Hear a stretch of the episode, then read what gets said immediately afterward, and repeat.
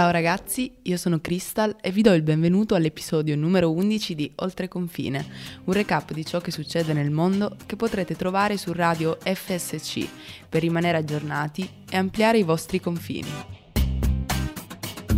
Negli ultimi mesi i rapporti tra l'Unione Europea e le grandi potenze mondiali hanno subito dei cambiamenti importanti. Vediamo quali.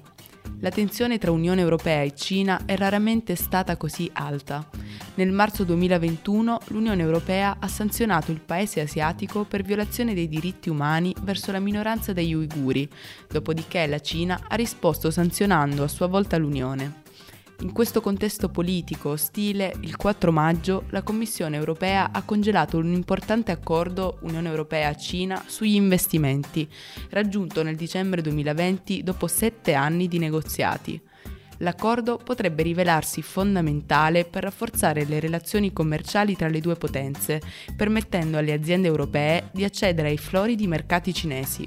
Se da una parte l'Unione Europea si sta allontanando dalla Cina, dall'altra si sta riavvicinando all'India. La Presidente della Commissione Europea, Ursula von der Leyen, ha dichiarato che l'Unione Europea è pronta a rafforzare le relazioni strategiche con l'India. Sabato 8 maggio, in occasione di un incontro bilaterale, dopo otto anni di stallo, Bruxelles e New Delhi dovrebbero riaprire le trattative per un accordo commerciale. Intanto, tra Unione Europea e Russia è in corso una crisi diplomatica. Tra le due potenze si è interrotto ogni tipo di dialogo costruttivo, specialmente dopo l'avvelenamento dell'oppositore russo Navalny.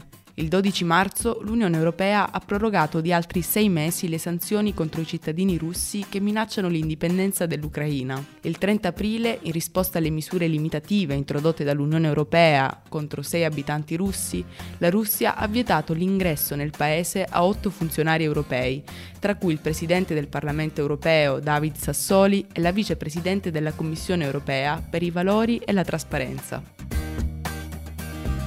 Pochi giorni dopo la giornata dei lavoratori si è tornati a parlare di morti sul lavoro. Lunedì 3 maggio una giovane operaia di un'azienda tessile in provincia di Prato, Luana Dorazio, 22 anni, è morta tra gli ingranaggi di un macchinario per la produzione. Due giorni dopo, a Busto Arsizio, Varese, un lavoratore di 49 anni è stato schiacciato da un tornio meccanico mentre lavorava in fabbrica. Ancora, il 2 febbraio, un operaio di un'azienda tessile toscana, il 23enne Sabri Jaballa, è anch'esso rimasto schiacciato da una pressa a Montale, in provincia di Pistoia. Questi sono solo alcuni degli incidenti mortali che hanno coinvolto i lavoratori italiani negli ultimi mesi. Secondo i dati INAIL, solo in Italia si registrano circa un milione di incidenti sul lavoro ogni anno, di cui oltre mille mortali. E il costo per la collettività supera i 28 miliardi di euro. Tra gennaio e marzo sono morte sul lavoro 185 persone, praticamente due lavoratori al giorno. Qual è stato l'impatto della pandemia sulle morti da lavoro? Nel 2020 gli infortuni totali sul lavoro denunciati sono stati 554.340, in calo rispetto ai dati del 2019. Le morti sono invece aumentate, arrivando a 1.270, 181 in più rispetto al 2019.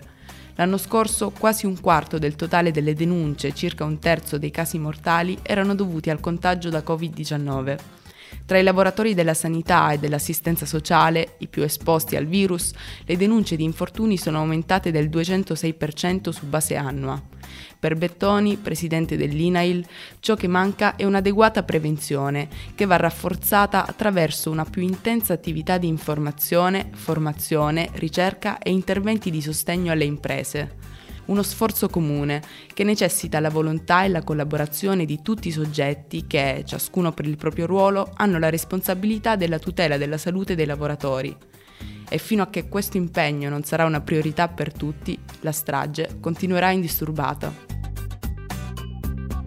La Corte d'Assise d'Appello di Genova ha assolto Marco Cappato e Mina Welby accusati di aver aiutato Davide Trentini, 53 anni, malato di sclerosi multipla, a ricorrere al suicidio assistito in una clinica svizzera. Trentini si era rivolto all'associazione Luca Coscioni, di cui Cappato e Welby sono rispettivamente tesoriere e co-presidente, per chiedere aiuto nell'organizzazione del viaggio. Con il supporto di Cappato e Welby, il 13 aprile 2017, Trentini ha potuto mettere fine alla propria vita in una clinica di Basilea. Il giorno dopo la sua morte, il co-presidente e il tesoriere dell'associazione Luca Coscioni si erano presentati dai carabinieri per autodenunciarsi. Il Parlamento ha fallito.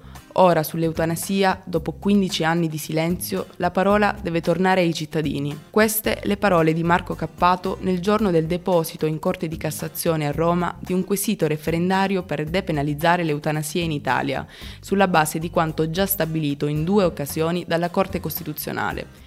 Il quesito prevede la parziale abrogazione dell'articolo 579 del Codice Penale, omicidio del consenziente, mantenendo invece le aggravanti nel caso siano coinvolte persone fragili. Depositiamo un referendum per la legalizzazione. Raccoglieremo le firme a luglio, agosto e settembre per dare finalmente l'opportunità ai cittadini italiani di decidere laddove il Parlamento italiano ha deciso invece di non assumersi le proprie responsabilità il conflitto israelo-palestinese affonda la sua storia nella notte dei tempi. Difficile districarsi nelle fitte trame degli eventi, dei passi fatti in avanti e dei tanti fatti indietro. Il peso della storia può essere schiacciante e un quarto di secolo dopo gli accordi di pace di Oslo del 1993 ritroviamo negli scontri di Lod il risvegliarsi di conflitti mai risolti. Nella sua cronologia degli eventi, il quotidiano israeliano Haaretz fa risalire lo scoppio della crisi al primo giorno di Ramadan, quando le autorità israeliane hanno cambiato il dispositivo di sicurezza alla porta di Damasco, principale via d'accesso alla città vecchia e ai luoghi di preghiera. Davanti alla porta c'è il quartiere storico di Sheikh Jarrah, già in fibrillazione a causa dell'espulsione dei residenti palestinesi, che si sono rifiutati di rispettare le nuove regole sulla sicurezza, giudicate umilianti. Così Dopo che una sinagoga e alcune attività commerciali gestite da ebrei sono state incendiate a Lod, il sindaco ha immediatamente proposto un paragone con la notte dei cristalli del 1938, quando i nazisti bruciarono sinagoghe, saccheggiarono i negozi degli ebrei e uccisero oltre 100 persone. Di contro, l'attacco feroce degli ebrei di estrema destra ai negozi arabi, accompagnato dall'uccisione di un uomo uscito dalla sua auto, ha scaturito nei palestinesi l'immediata evocazione della Nakba, la catastrofe, ovvero l'espulsione o la fuga di centinaia di migliaia di palestinesi in occasione della creazione dello Stato ebraico nel 1948. Questi due riferimenti storici sono diventati costitutivi dell'identità dei due popoli, cresciuti all'ombra della grande storia, Esiste però anche il contesto politico. Sul fronte israeliano c'è un voto di potere nonostante tre elezioni nell'arco di poco tempo. Benjamin Netanyahu dovrebbe limitarsi agli affari correnti, eppure ha il potere di decidere se fare la guerra o la pace. Sul versante palestinese il vuoto è ancora più sorprendente. Da 15 anni i palestinesi sono divisi tra la striscia di Gaza, controllata dagli islamisti di Hamas, e l'autorità palestinese in Cisgiordania, guidata da Abu Mazen, il cui mandato è terminato da tempo.